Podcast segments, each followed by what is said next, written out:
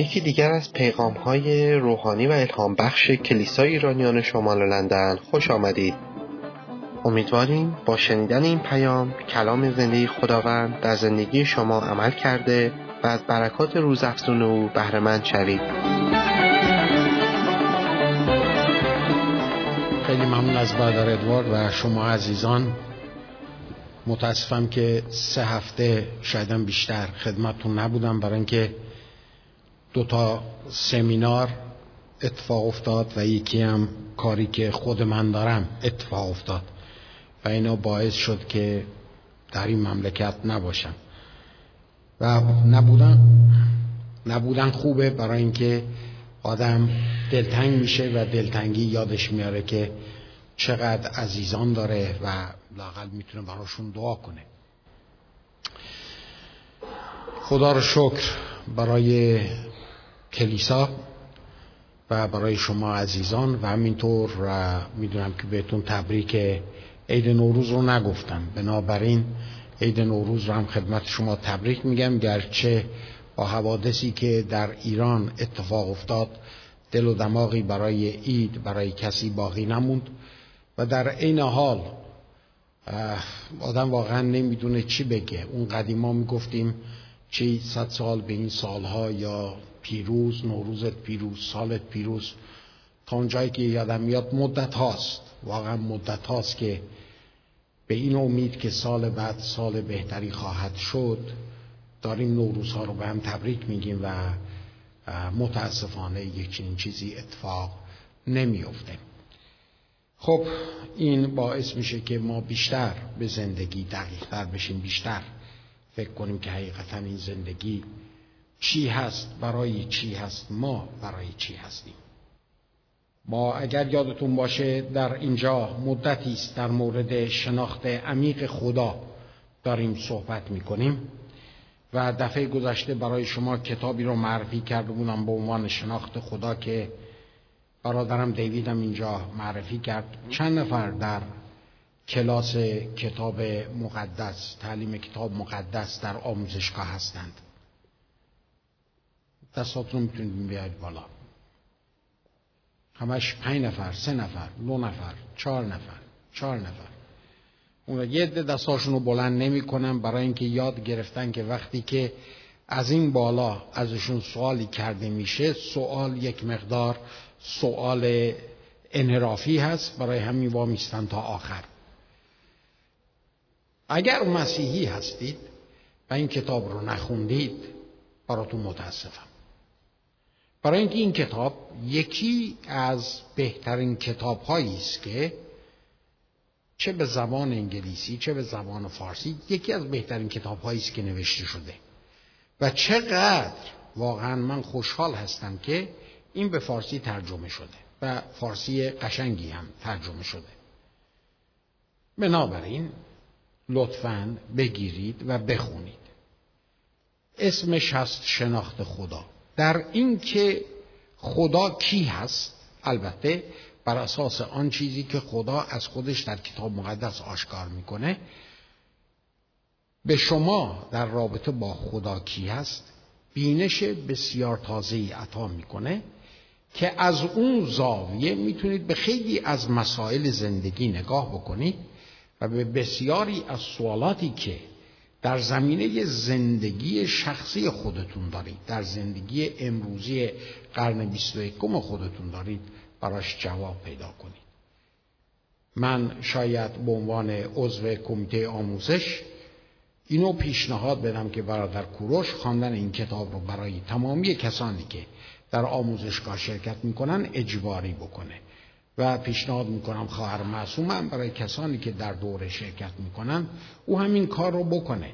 برای اینکه اگر هدف ما این هستش که خدا رو بشناسیم و از طریق شناخت خدا با او در رابطه ای قرار بگیریم که در اون در رابطه محبت ما نسبت به خدا عمیقتر و عمیقتر بشه چاره ای جز شناخت خدا آنطور که خودش خودش رو ما میشناسونه نداریم. بنابراین این کتاب کتابی است برای شما. و برادر ما علی رضا و خواهر ما معصوم در کتاب فروشی به اندازه کافی آوردن. اگر فکر می‌کنید که آه پی دی افش هست میریم تو موبایلمون می‌خونیم. من خبر دارم که در موبایلاتون یه عالم کتاب وجود داره که گفتید می‌خونیم دانلود کردید و نخوندید. این باعث میشه که حتی زیرش خط بکشید. باعث میشه که دستتون بگیرید و در این حال باعث میشه که بذارید کتابخونه و پوزشو بدید. همه این کارها رو می‌تونید با این کتاب انجام بدید ولی هدف من اینو بخونید. امروز در مورد یک موضوع خیلی سخت می‌خوام صحبت بکنم. موضوعی که سالیان سال و شاید بگم قرنهاست از شروع تاریخ مسیحیت تا به حال در رابطه با خدا و خدا چیست دائم بحث بوده. اون موضوعی که می‌خوام باتون صحبت کنم حاکمیت خداست. اینکه خدای ما خدای حاکم هست. حاکمیت خدا اینکه خدا بر تمامی دنیا بر تمامی جهان سلطه خودش رو قرار داده. وقتی به کتاب مقدس نگاه می‌کنیم کتاب مقدس از خدا به عنوان خدای قادر مطلق خدایی که به هر کاری قادره و در عین حال از خدایی که پر از محبت هست صحبت می‌کنه. حتی تا به این حد که نمیگه که خدا پر از از محبت بلکه میگه خدا محبته و این محبت ذات خدا رو تشکیل میده. خدا خدای قادر مطلق هست. و در این حال خدای محبت. ولی زمانهایی پیش میاد برای ما که در این که حقیقتا آیا خدا بر مسند کنترل نشسته مشکل میاد. مثلا اگر شما امروز برید و از تمامی اون افرادی که در مناطق زلزله زده خونهشون رو از دست دادن. برخی ها عزیزانشون رو از دست دادن.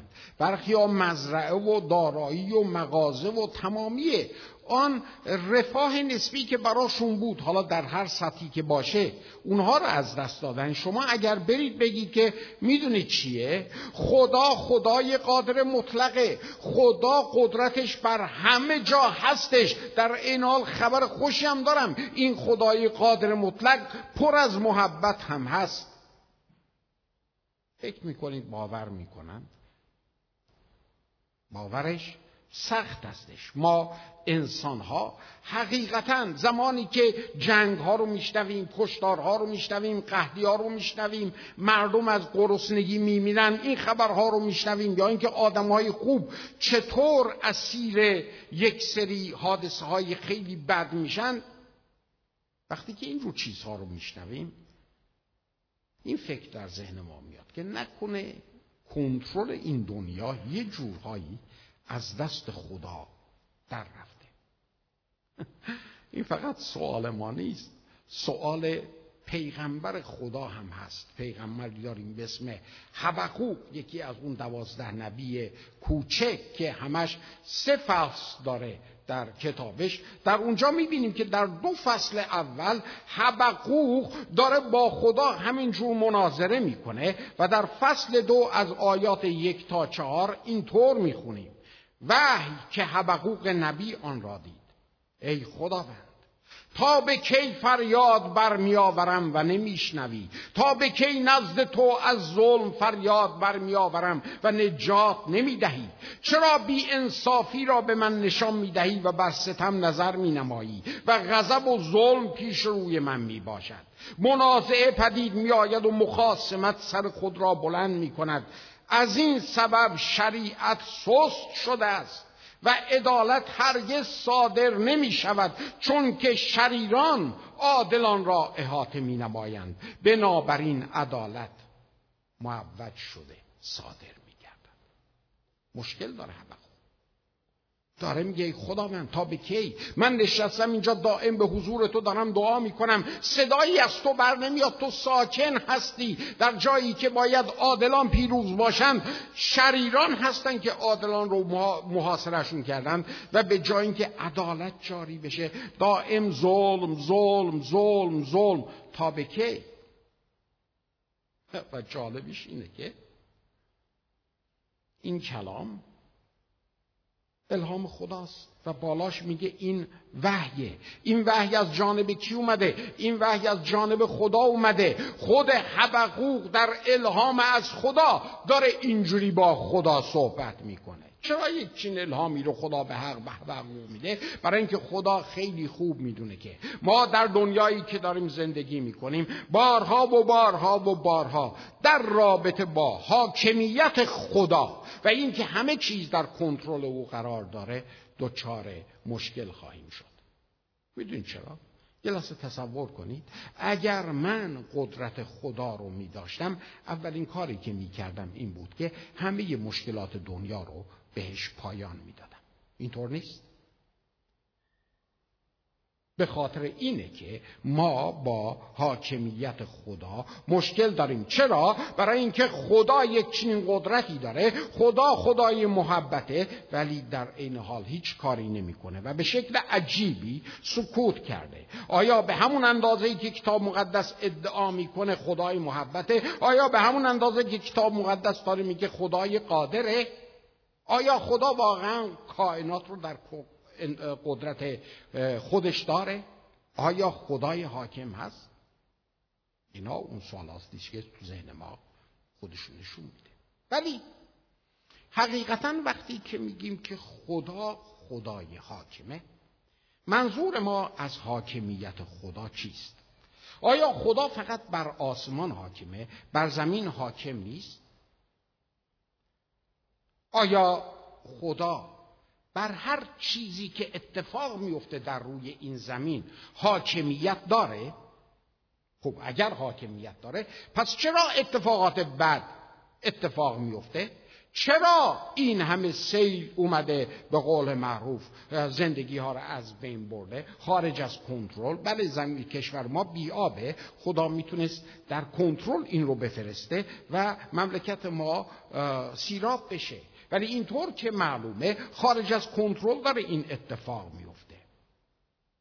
اصلا آیا چیزی به اسم بخت و اقبال می‌تونه وجود داشته باشه؟ شانس تصادف چیزی تصادفی پیش بیاد. اینکه آقا تقی به توقی خورد و هیچ علتی براش در نظر نبود و در نتیجه یه اتفاقی افتاد.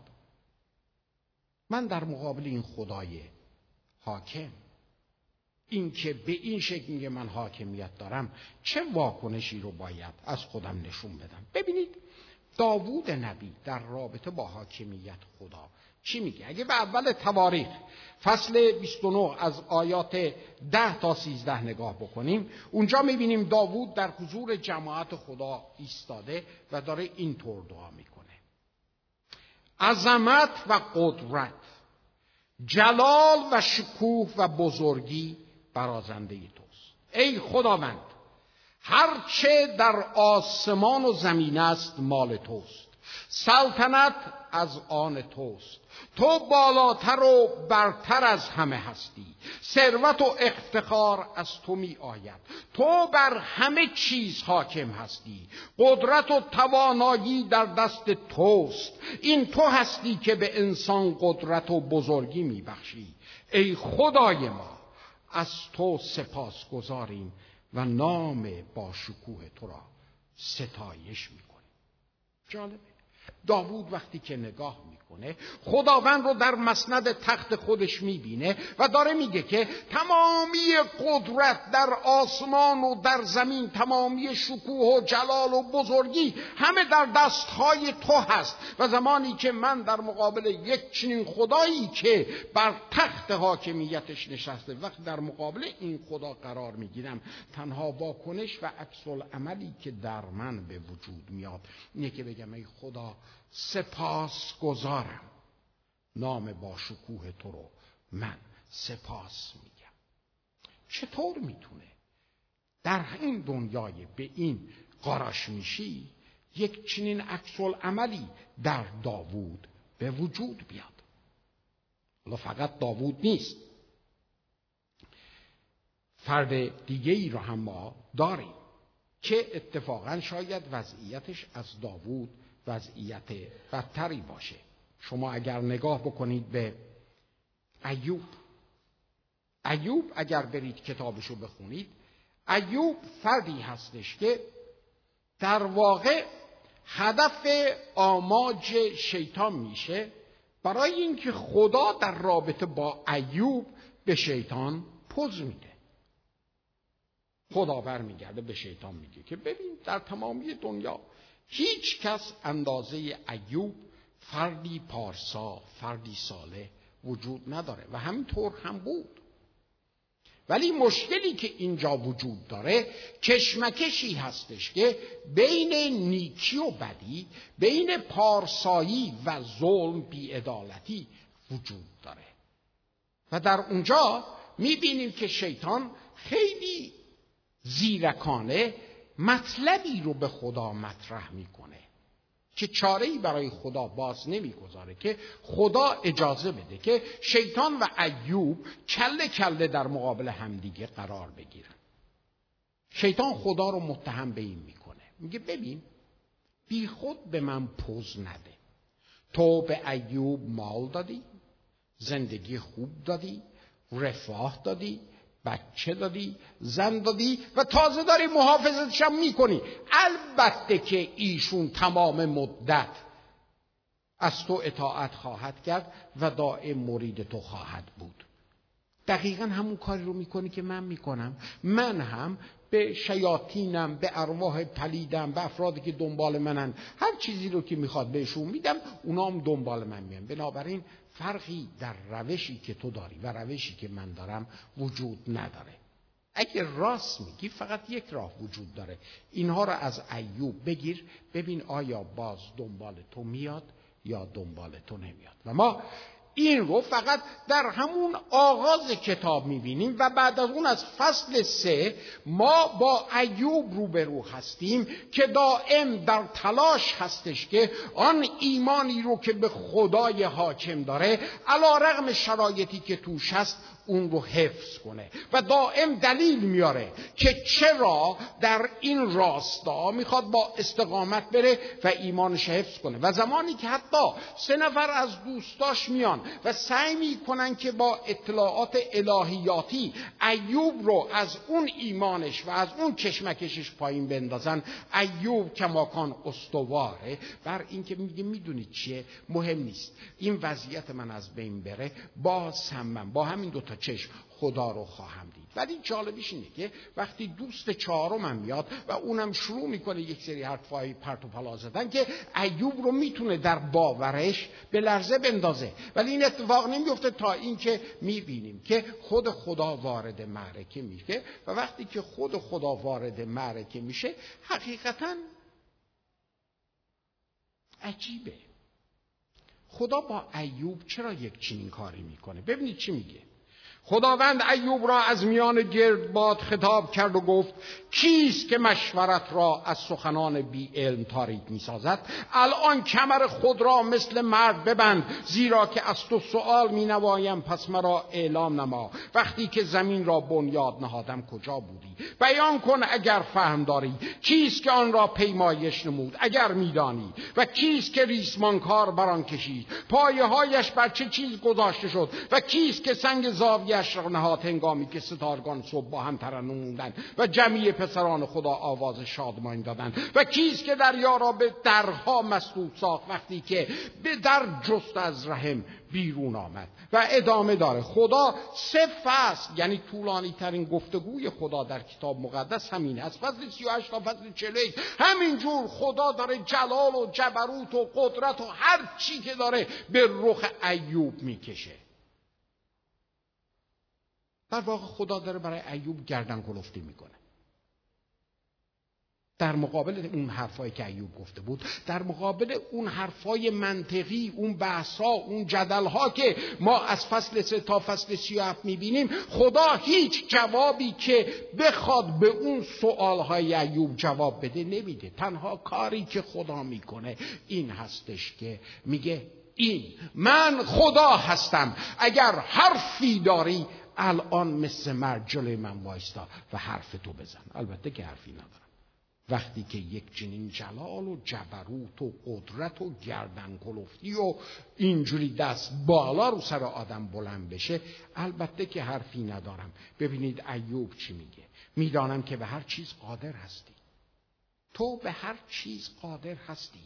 و ابدا قصد تو را من نتوان نمود. کیست که مشورت را بی علم مخفی می سازد لکن من با آنچه که نفهمیدم تکلم نمودم. به چیزهایی که فوق از عقل من بود و نمی‌دانستم. الان بشرو تا من سخن بگویم ایوب میگه. از تو سوال می نمایم و مرا تعلیم ده. از شنیدن گوش در پاره تو شنیده بودم. لیکن الان چشم من تو را می بیند از این جهت از خیشتن که راحت دارم و در خاک و خاکستر توبه می کنم ایوب؟ علا رغم تمامی آن حرفایی که منطقی می‌زد زمانی که در مقابل حاکمیت خدا زمانی که در مقابل این حقیقت که تمامی اتفاقات تمامی آنچه که در دنیا داره روی میده در زیر حاکمیت این خدا قرار داره. وقتی با اون رو به رو میشه چاره جز این نداره که بگه عذر می‌خوام. حرفایی زدم که اصلا نمی‌دونستم دارم چی میگم. برای اینکه از چیزهایی داشتم صحبت می‌کردم که فراتر از علم و آگاهی من بود. منو. ببخش مشکلی که ایوب داشت این بود که ایوب دائم خودش رو با افراد دیگر مقایسه می‌کرد و معلومه در مقایسه با افراد دیگر ایوب بهترین و صالحترین انسان در روی زمین بود. ولی آنچه که ایوب روش حساب نکرده بود این بود که خودش رو با این خدا مقایسه بکنه. و زمانی که خدا وارد معرکه شد و آنچه رو که بود فقط قسمتی از اون رو در مقابل چشم ایوب گذاشت. ایوب دیگه چیزی نبود جز اینکه در خاک و خاکستر. توبه بکنه. خدای ما یک چنین خدایی هستش. یا شما اگر به داستان یوسف نگاه بکنید یوسف داستانش مشخصه در پیدایش فصل 45 رو می‌بینیم که چطور او رو به بردگی فروختن و بعد می‌بینیم که خدا در راستای زندگی یوسف می‌بینیم که او رو به جایی میرسونه که میشه نفر دوم در مصر بعد از فرعون و می‌بینیم که این شخص اونجا باعث میشه که در دوران قهد سالی خوراک داشته باشن و چرخ فلک این افرادی رو که داداشاش که او رو انداخته بودن به, زند... به چاه میاره در نزدیکش. اونا ترسان و لرزان هستند. ولی یوسف به اینها میگه ترسید زیرا که آیا من در جای خدا هستم که افتادی دارید از من میترسید؟ شما درباره من بد اندیشیدید. لیکن خدا از آن قصد نیکی کرد. تا کاری کند که قوم کثیری را احیا نماید. چنان که امروز شده است. آره. یوسف تو الان وزیر فرعون هستی؟ تو الان نفر دوم هستی؟ البته که الان می‌تونی برگردی به گذشتت نگاه بکنی و بگی که خدا در حاکمیت خودش یک چنین چیزی رو برای من رقم زده بود که امروز در جایی قرار بگیرم که بتونم نه, نه تنها شماها رو بلکه خیلی ها رو نجات بدم. و این از اون چاه این مسیری که خدا داشت رد می شد بله زمانی که در نخست وزیری بود می‌تونست یک چین حرفی بزنه. آیا این حرف رو می‌تونست زمانی که ته چاه بود بگه؟ در ته چاه وایسته و بگه می‌دونید چیه؟ خدا یه نقشه ای داره. گرچه این بلاها سر من میاد ولی خدای من خدای حاکمه و قراره که از این یه چیز خوب بیرون بیاره که برای این دنیا و برای نقشه ها و برنامه های خودش کاری رو انجام بده. خب در این راستاست که در رومیان فصل هشت با آیه خیلی عالی رو به رو میشینیم پولس میگه می‌دانیم به جهت آنانی که خدا را دوست میدارند و به حسب اراده او خوانده شدند همه چیزها برای خیریت ایشان در کاره. این رو ما زمانهایی که در حالت خوب هستیم خیلی راحت میپذیریم. موعظه می‌کنیم داد می‌زنیم هوار می‌کشیم مثل بنده که الان اینجا هست. دارم این کارو می‌کنم. ولی زمانی که در وضعیت های سخت قرار داریم. زمانی که این که نکنه همه چیز از دست خدا در رفته. نکنه خدا دیگه حاکمیت خدا یا مثل ای خدا به کجا هستی؟ آیا این آیه رو می‌تونیم اینقدر قوی بگیم؟ همه چیزها به خیریت من در کاره. چرا؟ برای اینکه من خدا رو دوست دارم برای اینکه به حسب اراده او خوانده شدم. پولس ادامه میده. میگه پس به این چیزها چه گوییم؟ هرگاه خدا با ماست کیست به ضد ما؟ از او که پسر خود را دریغ نداشت بلکه او را در راه جمعی ما تسلیم نمود؟ چگونه یک چنین خدایی با عیسی همه چیز را به ما نخواهد بخشید؟ کیست که ما را از محبت مسیح جدا سازد؟ آیا مصیبت؟ سیل ویرانگر زلزله دلتنگی جفا زندان و شکنجه قهر اوریانی خطر شمشیر؟ در همه اینها بیش از حد پیروزی یافتیم پولس میگه. چرا؟ به وسیله او که ما رو محبت کرد.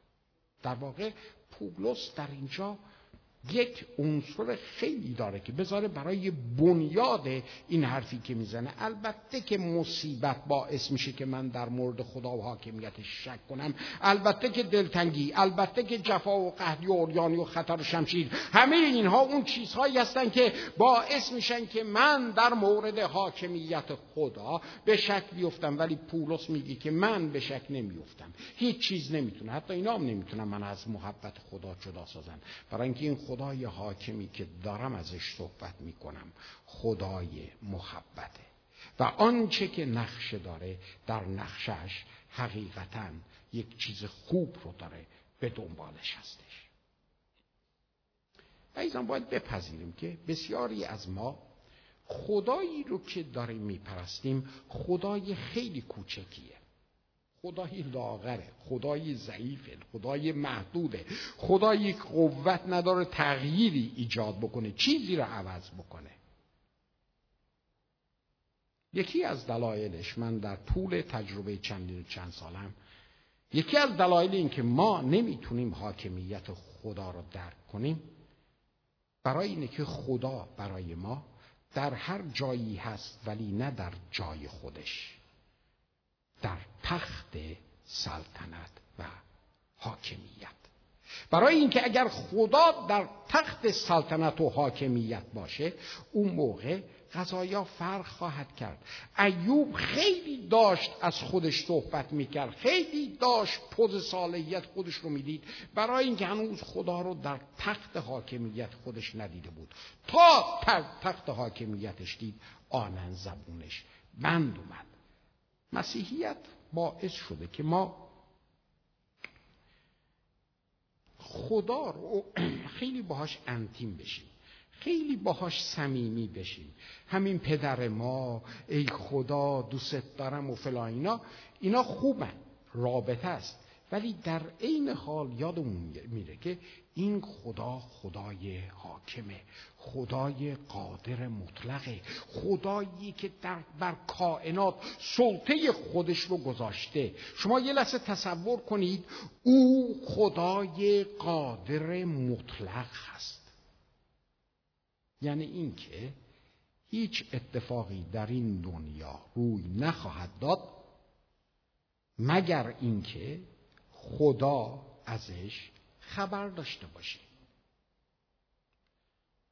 مستقیما. هیچ اتفاقی نخواهد افتاد مگر اینکه دست خدا توش نباشه یا آگاهی ازش نداشته باشه که بهش اجازه بده. حاکمیتی که از خدا در کتاب مقدس می‌بینیم اینه. گنجشک از درخت نمیافته مگر اینکه در آگاهی خدا باشه. تا به این حد مسیح میگه که موهای سر شما شمرده شده. حاکمیت خدا تا این حده ما از خدا سعی می‌کنیم که یک حالت ابزاری به وجود بیاریم. بعدی کار در مسیحیت و در دیگر ادیان اینه که انسان دائم می‌خواد از خدا استفاده ابزاری بکنه. یعنی اینکه خدا باشه و من هر وقت که بخوام بیام به پیشش و بگم اینو بده اونو بده الکن بهمان کن فلان کن الکن بیا. همین. یعنی اینکه خدا صرفا برای من مثل غول چراغ جادو هی حاضر ظاهر بشه انجام بده و بعدش بگم می‌دونی چه؟ حالا برگرد برو سرجاد تا دفعه بعد که تو رو بخوام. ولی خدای کتاب مقدس یک چنین خدایی به هیچ عنوان نمیشه باشه نمی‌تونه باشه. ما یک چنین خدایی رو می‌خواهیم برای اینکه می‌خواهیم از خدا برای استفاده خودمون سوء استفاده بکنیم.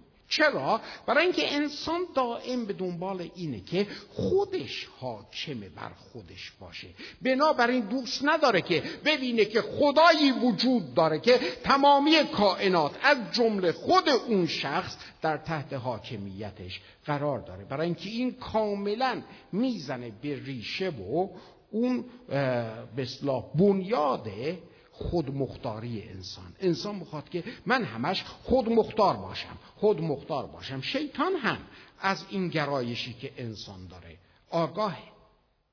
می‌خواد خود مختار بشه. زمانی که در باغ عدن حوا رو وسوسه کرد در واقع گفت جدا همینطوره. نه اینطور نخواهد شد برای اینکه شما مثل خود خدا خواهید شد. یعنی خود مختار خودتون تصمیم خواهید گرفت که چیکار باید بکنید. اگر ما خدا رو در تخت خودش بذاریم حاکمیتش اون موقع این رو خیلی خوب می‌فهمیم که در این دنیایی که تمامی اجزا تحت حاکمیت خدا قرار داره چیزی به اسم خودمختاری نه برای انسان نه برای هر چیز دیگر وجود نداره.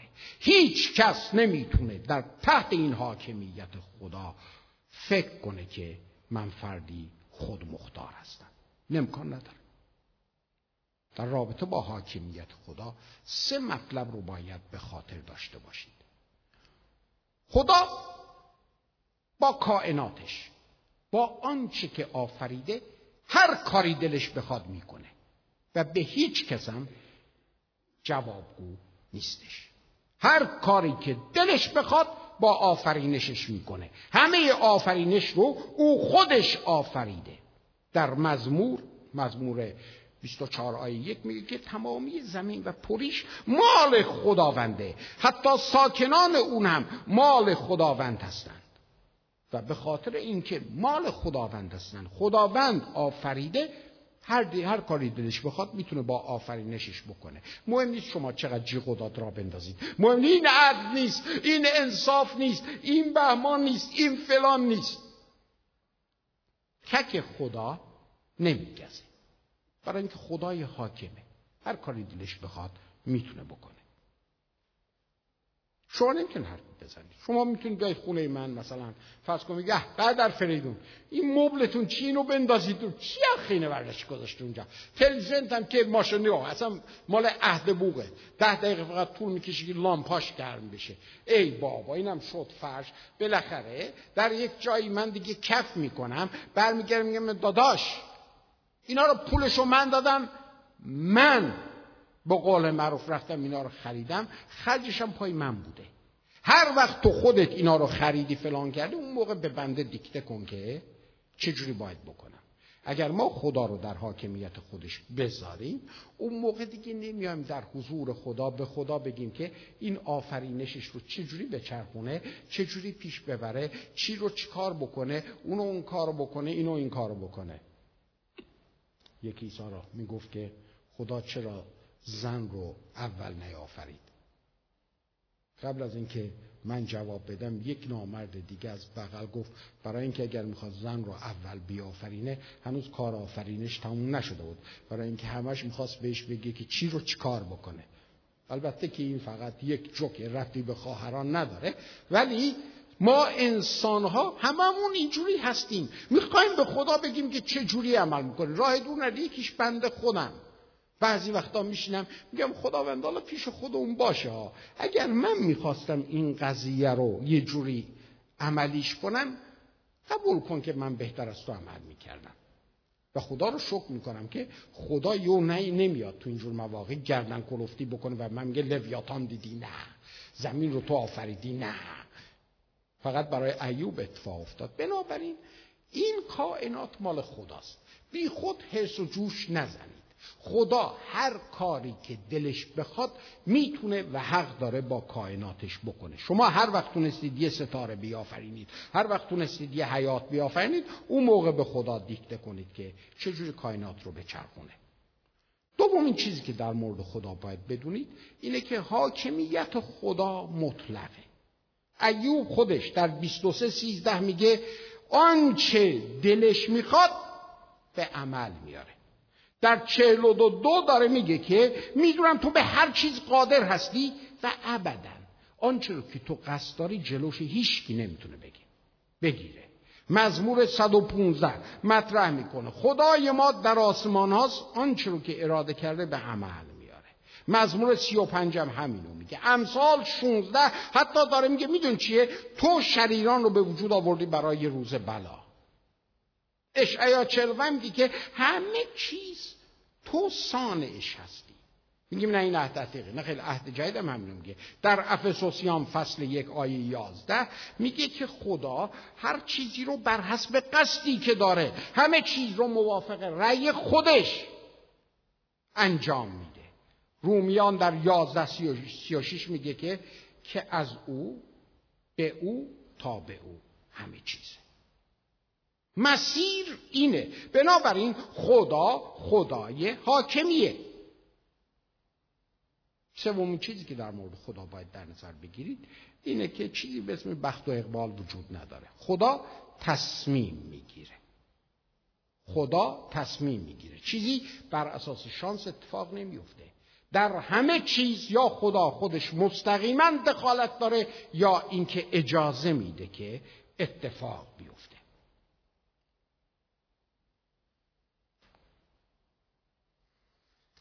اگر اینطوره پس ما افتادیم به همون تفکرات خیامی اگر خدا اینقدر قدرت داره که هر چی که دلش می‌خواد می‌کنه پس دیگه من چی؟ چه جایی برای تصمیمات من وجود داره پس اینکه ما از این بالا میگیم تو خداوند به تو اراده آزاد داده. این که تو انتخاب کنی این که تو نمی‌دونم خود تصمیم بگیری. کن آقا با این چیزهایی که شما در این الان میگید که خدا حاکمیتش تا به این حد مطلقه پس تصمیمات بنده عملا کشکه. برای این خدا هر کاری که دلش می‌خواد بکنه می‌کنه. تصمیمات من چجوریه تو این قضیه؟ این اون جای سخت قضیه است. وقتی که با حاکمیت خدا روبرو میشه بذار اینطوری بده بنده اینجا که جلسه تموم بشه و از اینجا همه برید بیرون شما رو نمی‌دونم. حتما می‌خواید برید چلو کبابی مهمونی فلان. ولی بنده سوار ماشین کوچولو میشم و می‌خوام برم خونهمون تو کمبرلی. قصد بنده عزم بنده اینه که ساعت هفت شب بنده در منزلمون باشم. من برای اینکه برم به اونجا چندین راه بلدم. اول اگر ماشین نیاورده باشم نورت چی فینچلی سنترال میرم کجاست؟ واترلو واترلو قطار فارمبرا و فارمبرا لویز بیا من از ایستگاه اینجوری میرم خونه. نه. سوار ماشینم میشم. این خیابان رو راستکی میرم پایین. 405 نه 406 و اون طرف A40 از اون ور میرم. نه میندازم از این M1 میرم M25 و از M25 میرم. نه میندازم تو M25 به جای که تا M3 برم از M4 میرم. یعنی در حدود دوازده سیزده تا در این عزم من من راه بردم که عزمم رو انجام بدم. مقصدم ثابته. ساعت هفت شب تو خونه خواهم بود. ولی برای اینکه هفت شب تو خونه باشم بیشتر از ده دوازده تا راه وجود داره برای من. همه این کائنات رو خدا آفریده و خدا قصد و مقصد خودش رو مشخص کرده که چی هستش. قصد خدا مشخصه. و انسان هم بخشی از این کائناتی که خدا به وجود آورده و انسان هم تحت حاکمیت خدا قرار داره. حالا هیچ کس نمی‌تونه قصد و مقصد خدا رو که در حاکمیت خودش قرار داده عوض کنه. انسان اگر فکر می‌کنه خود مختاره خود مختاریش حاکمیت خدا رو در اون مقصدی که داره به هیچ عنوان نمی‌تونه خدشدار بکنه. برای اینکه کسی می‌تونه یک چنین کاری رو انجام بده که با خدا از نظر قدرت برابره. ولی خدا حاکمیت مطلق داره. انسان هم آفریده او هست و خود این خدا در حاکمیت خودش به انسان خودمختاری داده. ولی خودمختاری انسان فراتر از قدرت حاکمه خدا نیستش. پس چجوری میشه؟ اینجوری میشه. انسانی که در این مسیر حاکمیت من به طرف مقصد قرار داره این انسان می‌تونه با تصمیمی که می‌گیره روی اینکه من کدوم یکی از این راه ها رو انتخاب کنم اثر بذاره. انسان خود مختاریش در اینه. انسان تصمیماتش برای تعیین سرنوشت خودشه. وگرنه خود مختاری انسان تصمیمات انسان نمی‌تونه عزم من خدا رو خدشدار بکنه یا مقصد من عوض بکنه. اگر من خدا تصمیم گرفتم که جلال من ستوده بشه از طریق تمامی کائنات انسانی که در زیر این حاکمیت من قرار داره حالا باید برای خودش تصمیم بگیره که وقتی که من رسیدم به مقصد من خودش کجا خواهد بود. برای اینکه تصمیم انسان می‌گیره روی راهی که من انتخاب می‌کنم به عنوان خدا اثر می‌ذاره. مثلا من می‌تونم بیام تصمیم انسان باعث بشه که من انسان رو زیر کنم برم. له و لوردش کنم برم. یا تصمیم انسان ممکنه باعث بشه که من بیام انسان رو دور بزنم بگم تو سر فینچلی کماکان وایستا من از M25 و فلان میرم خونه. یا اینکه بیام و انسان رو هم با خودم بردارم و ببرم به اون انتها برسونم. متوجه شدید تصمیم انسان چیه؟ تصمیم انسان در رابطه با سرنوشت خودشه اینکه وقتی من به عنوان خدا رسیدم به اون مقصدم او کجا خواهد هیچ می‌دونید که در جهنم شخص ملحد وجود نخواهد داشت. اگر خدا اراده کرده که در انتها انسانها همه چیز بیستن و بگن جلال جلال جلال جلال این جلال جلال جلال جلال هم در ملکوت خدا به هوا بلند خواهد بود هم در جهنم. خدا به مقصد خودش می‌رسه در هر حال. مسئله اصلی اینه. زمانی که خدا به مقصدش می‌رسه ما با تصمیماتی که الان فرصت گرفتن اون رو داریم. با این تصمیمات با این اراده آزادی که می‌تونیم تصمیم بگیریم چه می‌کنیم؟ و جالب اینه که خدا می‌دونه که ما همچین هم وقتی پوز تصمیم آزاد اراده آزاد رو میدیم همچین هم اراده آزاد نداریم. عزیزان ما چیزهایی رو انتخاب می‌کنیم که دلمون می‌خواد. چیزهایی رو انتخاب می‌کنیم که با طبیعت ما جور در میاد. اگر شما از یه چیزی بدتون میاد انتخابش می‌کنید؟ نه.